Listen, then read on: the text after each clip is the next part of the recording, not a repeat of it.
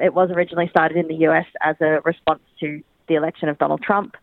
Um, obviously, there was a lot of stuff that was said by him, a lot of his policies that were quite misogynistic, racist, hateful. So it, it originally began as a reaction to that.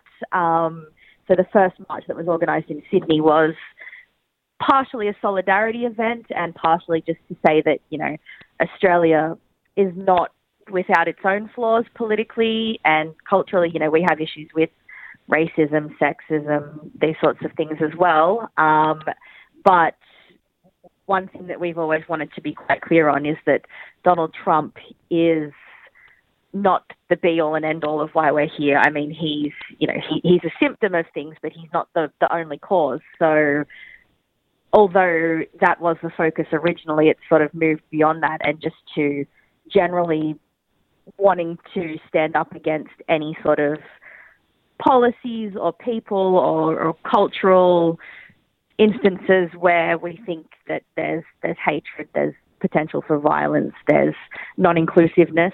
Um, so we've been running for three years now.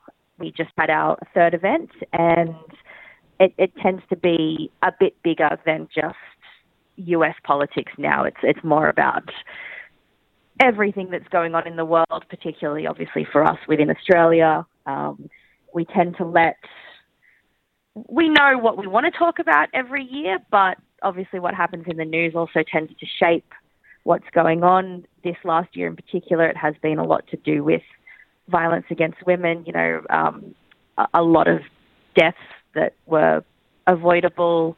Um, the reaction to that from the government, as far as we're concerned, hasn't been acceptable. And also, we think that there's a need for a cultural change around harassment and violence against women. So that's where we're at now. Definitely. And it's interesting that you mention the media because obviously the Me Too movement has been happening now for a couple of years and it is quite prevalent in the media. But outside of the privileged first world kind of women um, issues, there is a lot more suffering um, you know, in third world countries, uh, specifically for women. I was wondering if you think that the media representation is kind of pulling away from those more material changes that need to happen because we're focusing too much on, uh, you know, a smaller issue. I, I do think that as far as media attention and the spotlight on these issues goes, it, it is becoming a wider discussion, which is fantastic. Obviously, there is a lot of, you know, the media is driven by what happens locally. We understand that. Obviously, we're concerned by what happens locally as well. So the fact that there had been so many violent deaths in Australia was the big focus, and we understand that. It's been a huge part of our focus as well. Um, we one of the main things that we want is for you know women everywhere to feel safe. We, we think that women have the right to be safe. They have the right to move about in their communities, you know, be free from intimidation, harassment, have respect, and that's not just for women in Sydney or women in Australia. That's that's a global thing. Um, we've seen through the, the increased media attention that there are more questions now being asked about these sorts of things on a global scale, which is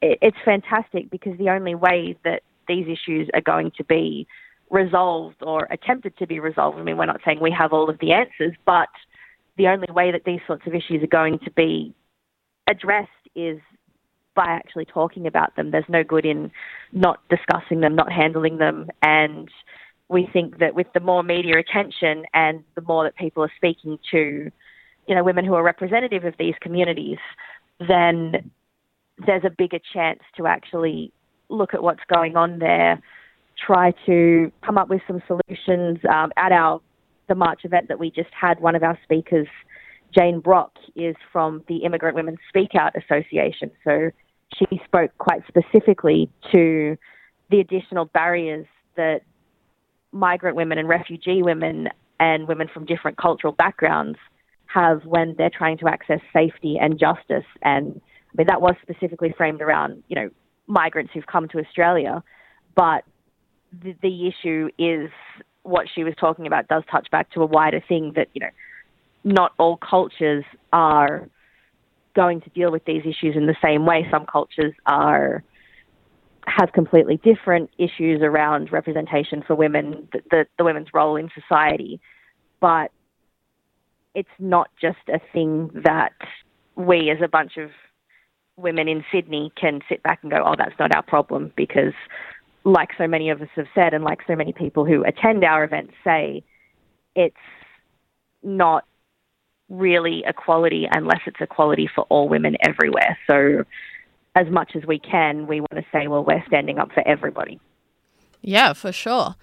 Uh, so I've noticed on your uh, website you're fighting for four main issues that you're hoping to address. So we've got health, economic security, representation, and safety. So, what are you hoping to achieve from these marches? Yeah, so the the HERS framework that we've adopted is um, obviously it, it covers a lot. Um, saying you know health representation, that's those are sort of the big banner categories for a bunch of different things. Um, unfortunately, there really are a, a, bunch of different issues that need to be addressed. Um, so, in particular, if I were to just address the first one, health, um, that's come about quite strongly in the last, say, 12 months with, like I said again, the issue of uh, family and domestic violence, violence against women. From the work that we've been doing with different organisations um, like Domestic Violence New South Wales, and from just seeing what's been happening in Australia, worldwide, um, what what people are actually concerned about. That has been the big one for the last, say, year or so, and that really does come back to health, because the the culture of violence against women that is prevalent in Australia, it is a health crisis. There's there's no reason why so many women should be losing their lives for no good reason and we think that it, it should be addressed much the same as any other health crisis would be. I mean, there needs to be legislative changes, there needs to be additional funding, there needs to be cultural changes. It's um, it, it does come back to being a health issue, whether people necessarily see it that way or not. But that's that's one of the ways that we think working under the broader HERS framework sort of lets us drill down on particular issues. You know, um, safety is another one. Obviously, a lot of these recent deaths of women, they've just been, you know, out and about in the community, doing nothing wrong, trying to enjoy their lives, and their lives have been taken. And that's not, obviously, that's wrong, that's not fair, and that comes back to the fact that we think that every woman has the right to be safe in their homes, in their workplaces, out on the streets, you know, going out to comedy shows, getting home from places. Um, it's it's just all sort of ties back to this idea that what we believe is that there's too much of an acceptance that the values and roles and rights of women are lesser than those of men in our society, and we want to try to change that which is no easy task, but we think that by working under this HERS framework, we can sort of address some of the broader issues, talking about you know, representation for women, uh, why, for example, women's sport doesn't get the same media coverage as men's does. That's been a little bit of a topic for discussion in the media lately. Um, why, you know, there's there's a big problem in Australian politics with underrepresentation of women in all of the political parties. I mean, it's how how can you be legislating against issues that affect women when you don't have that representation of women speaking to their experiences? Definitely. So, as, yeah, as as far as the HERS framework goes, it's something that we adopted early on to try to give us something of a structure to work from, but it's also quite broad in that it allows us to tackle any topic that comes up that we think is worth having a look at, which unfortunately is quite a lot. Yeah, I couldn't agree more. Uh, so, obviously, we need quite a cultural change to happen within Australia and around the world for sure. Uh, but are you fighting for some legislative changes? Is that going to help in any way? Uh, yeah, absolutely. Obviously, the, the culture is a big part of what we're talking about because it, it really does seem like there's more of an acceptance of the fact that this is just a thing that happens and there's nothing that you can do about it. And that's just you know boys will be boys. And that to us is is unacceptable. We think it's time for a cultural change. We think from the support that we've seen from the people who turn out to our marches men women families children there's obviously a lot of people who agree with that. But with that you absolutely also need legislative changes. I mean there's no good saying that we all want the change and then our elected representatives aren't legislating to help us out with that. So what we've done in particular this year is Women's March Sydney have partnered with Domestic Violence New South Wales. Um, they formed a women's alliance with a number of different organisations and bodies. There's um, there's organisations that work specifically with, within the, within the LGBTI community. There's organisations that work specifically within the migrant community. There's organisations that work in the trans community. Uh, they've all come together and they've started an initiative called Safe New South Wales. And what they've actually done is they've spoken to the people who work in the field, you know, the, the frontline workers, the people who are actually working cases, dealing with victims, um, and they've spoken to them about exactly what it is they need as far as legislative changes, as far as additional funding, um, different policies, and they've come up with it's a very comprehensive list of recommendations. There's 49 of them. They're not all around specific legislation, but a lot of them are to do with policies, um, funding needed for different organisations, um, and and a lot of key legislative changes, things that will make it easier for victims to access services things that will make the process of reporting crimes easier for the victims, things that will make the process of getting additional support for victims easier. So we're really supportive of the initiative that they've come up with and the 49 recommendations. It's um, it's very thorough, but it's also it's very deeply rooted in the actual work that's being done in the space. So we're not experts in this area, we prefer to defer to the people who actually are doing that work day in, day out. They know better than anybody else what it is that they need. And these are the things that they're asking for. These are the things that they're saying to our elected represent, uh, elected representatives. This is what we need from you. This is how you can address these issues. So we think that's a really fantastic start. Yeah, that's great. Now, obviously, we've just had the Australia Day, Survival Day long weekend where people all around the country are fighting for the rights and equality of our Indigenous people. Do you think these marches are specifically important in Australia for our Australian Aboriginal people and women? Yeah, absolutely. Uh, the the march that we just had in late January um, we had two Indigenous speakers with us. Um, we had Auntie Norma, who we've worked with in the past, is always a fantastic representative for the local Indigenous community. She's um, she spoke specifically to the issues of violence against women and the roles of women in the Indigenous community. Um, she's obviously had a lot of experience in that area. She talked about how it is a culture where women are front and center, that, you know, Indigenous women are doing so much of the work to try to keep families together and fighting for more respect, and that that's not being recognised or respected enough in Australian culture. It's um, she's quite specifically said, if we don't fight for our sisters, if we don't fight for our mothers and our grandmothers who are constantly being abused and traumatized, it's that trauma is going to live on unless it's stopped.